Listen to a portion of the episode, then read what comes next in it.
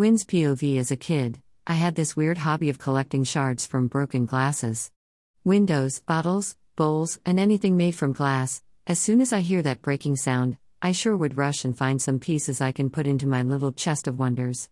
My mom yelled at me one time for I was about to take a part of a broken mirror with my bare hand. Thankfully, there was no cut in my left hand, and I just grinned at my mom like a superhero who just saved the world.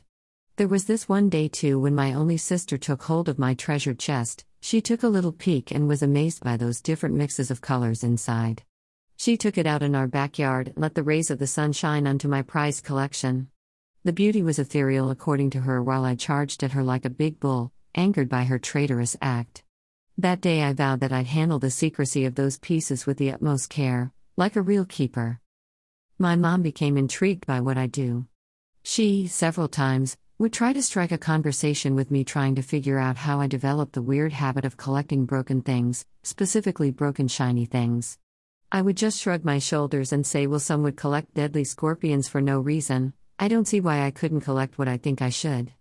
I would then be followed by her lectures until the end of the day. You see, I really love what I'm doing. I don't know why, but I just do. It brought real joy to me as a kid. I would sometimes take each of them one by one and look at them under a magnifying glass, studying their rough, sometimes smooth edges. Their random formation created by some unexpected events fascinated my young mind.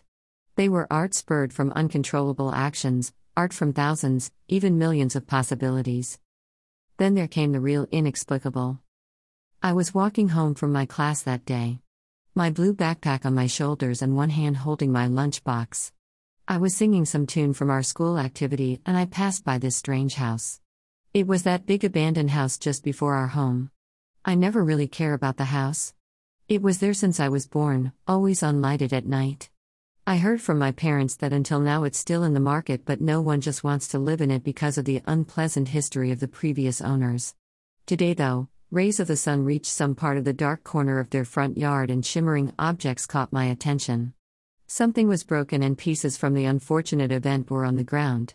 Some kids might have thrown stones to one of the windows. I saw a hole and some cracks in one of the upper windows. I decided to take a closer look and thought that maybe I could find some good pieces to gather. Part of the fence was gone, giving me the opportunity to sneak in. And true to what I thought, I was able to get two pieces to my liking and quickly went home. It was a great day for me. Days passed and came my cleaning day. I would take each glass piece by piece with one of my hands, my hands would be covered by rubber gloves, look at them with fascination, and wipe them with a clean rag. After a few pieces, I saw something unusual. One of the pieces had a red dot on it. I forgot how it got there. I cannot remember a time when I was not able to clean a piece before putting them inside my chest. I examined the dot closely and begun wiping it away. I was sure it was gone. The next week was really terrible. Almost one third of my pieces had red dots on each of them. I was really, really mad, a prank nonetheless, I thought. I realized though that no one knew my hiding place.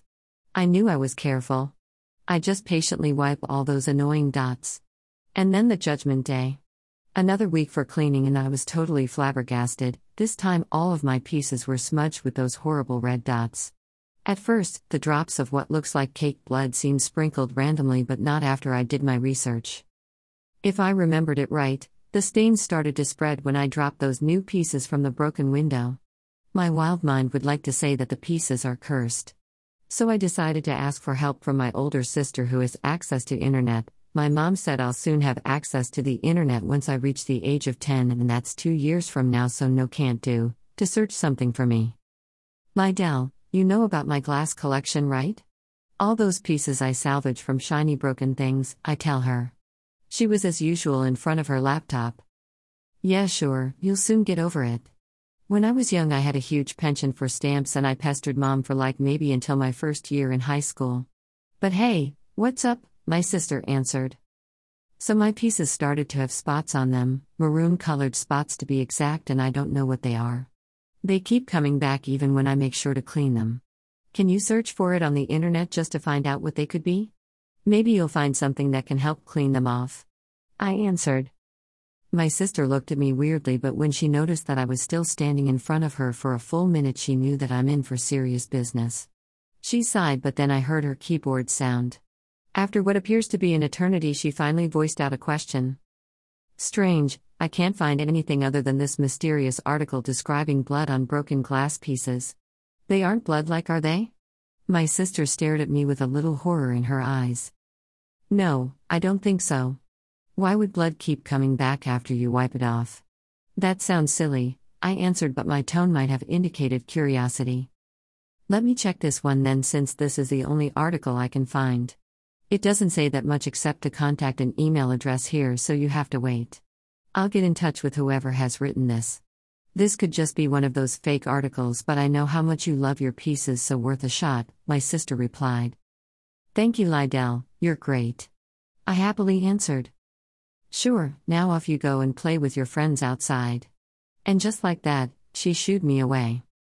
That night, while I was ready to call the night off, I heard my sister's knock on the door. When I opened it, the worry on her face was apparent.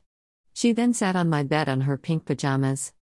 So, Gwen, I received a reply and it bothers me so much. You're a kid, but I think you're old enough to listen, so don't tell mom about what I'm about to tell you to cause her superstitious bone will make her worry. Do you promise? My sister asked. UHH, monsieur, I can try, I answered confused. No, you don't try, you promise me, okay? And whatever I'll tell you to do, you'll do it. You got me? She said strangely. I don't get you at all. But okay, I promise, so tell me, I answered, eager to hear what she'll say. Also, I know my sister, so if she tells me to keep a secret, I know it's for a good reason. Lydell opened up her laptop and started reading the message. So, the sender of the message wants you to bury the pieces away from anyone and make sure no one discovers it for eternity. Before you protest, and I know you will. Hear me out first. It says here that the pieces are cursed with the demon's blood, and before they're fully covered, you have to bury them under a full moon to prevent the demon from escaping away through the pieces. I know the advice sounded like it came from someone loony, but did you somehow notice the smudge getting bigger? My sister asked. Yeah, before it was just a dot on each of them, but then a week later they got bigger than a dot, I answered. It coincides then with what this sender said. How could she have known that the dots will get bigger? What if she's telling the truth? I suggest we follow her advice. Better safe than sorry, what do you think? Question mark Lydell asked. Lydell. You know I can't, I've been collecting them for five years and now you want me to throw and forget them? Maybe you're right that whatever you found on the internet is just a silly ploy to make people lose their hobby, I protested. I will now throw those pieces away, never ever. I cannot guarantee that this is fake or not, but it also says her, not to scare you off that if you will not bury the pieces, once the demon comes out, it will possess someone from our family and then wreak havoc.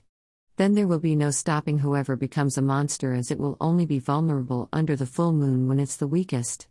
I don't know why I'm telling you all of this, but you're a smart kid, John, I know you are.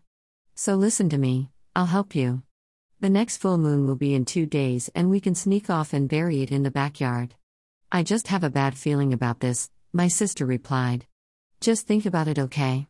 You can collect new pieces, hoax or not, I just want to make sure that all of us are safe.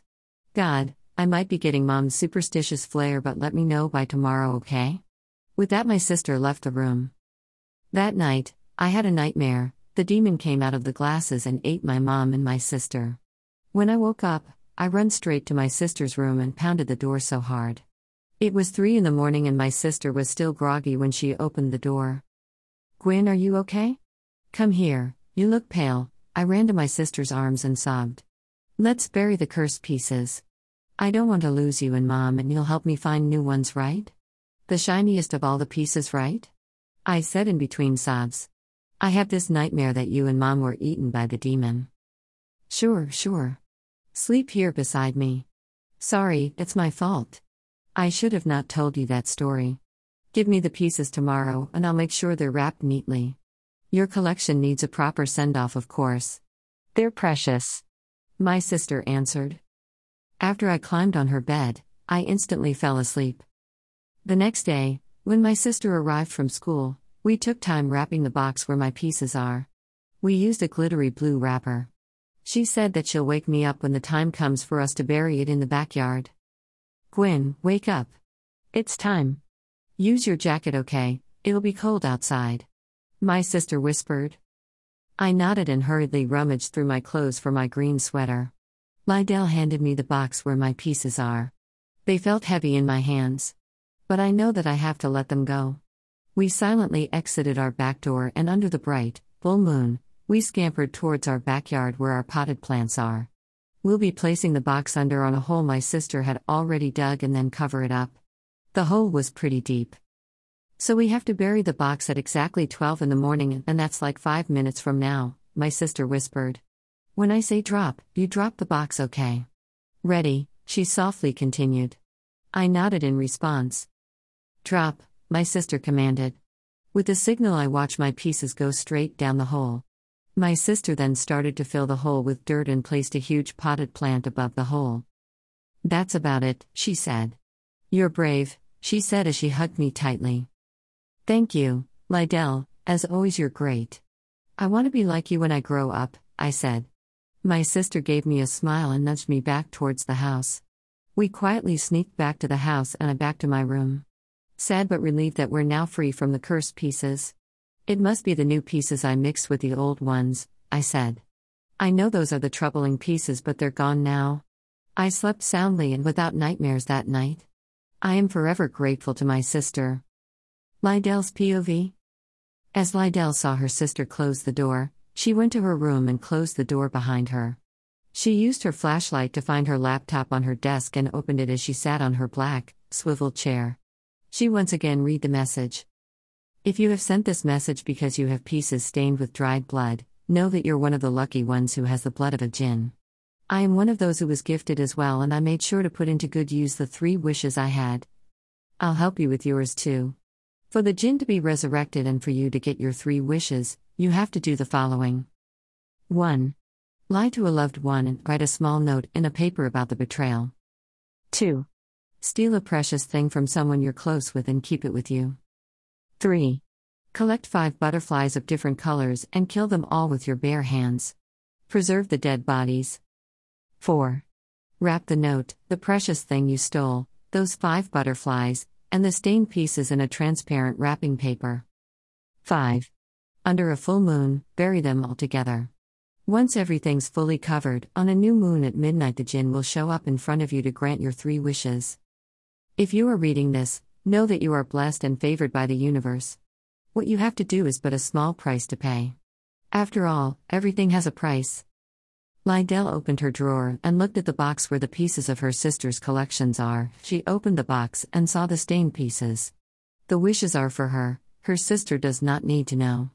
What she did to her sister already covered the first two that need to be done before she can get her three wishes. A full moon can appear up to three days according to her research, so she'll make sure to go back and bury the actual pieces by tomorrow and then wait for the new moon.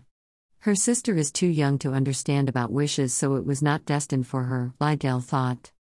The next day, it was still full moon as expected, and Lydell sneaks again to bury the actual stained glasses along with the note and dead butterflies. When midnight came, she did what she had to do and she placed the potted plant right above the ground where the box was. She felt a ghastly chill and goosebumps covered her skin. The shadows around her look as if they're moving and stretching towards her. She tried to scream, but she was tongue tied and pinned to the ground. The shadows converged right in front of her, forming what appeared to be a human form with two horns and red glowing eyes. Here's my creator, a raspy voice came from the black figure that had been formed from the shadows, in front of Lydell. What are you? You're not supposed to be here, Lydell croaked, at last finding her voice. Well, my dear, you seem to have gotten a step wrong on what needs to be done. It's the full moon part, so many have gotten it wrong for centuries, that's why there are a lot of roaming demons, spreading false information for their population to increase. You have to bury the pieces on the first night of the full moon. If it's not done right, the lie that you have told will come true as a result, and a demon will be born instead of a jinn. And the story you had concocted of all was about a demon too, being born and will possess a family member. You hit two birds with one stone, I might say. And to add, I'd like to tell you too about the butterflies, why butterflies, you might have asked? Well, a butterfly symbolizes the magical jinn, that's why their lives in exchange for resurrection. But unlucky you, you have not done the steps correctly. The jinn is just not for you. Before I turn into a full demon and possess you, since you're obviously the nearest family member of the kid around, Do you have anything to say? The shadow asked. Lydell did not answer. Instead, she screamed in anguish, the loudest cry she ever had since the day she was born. End.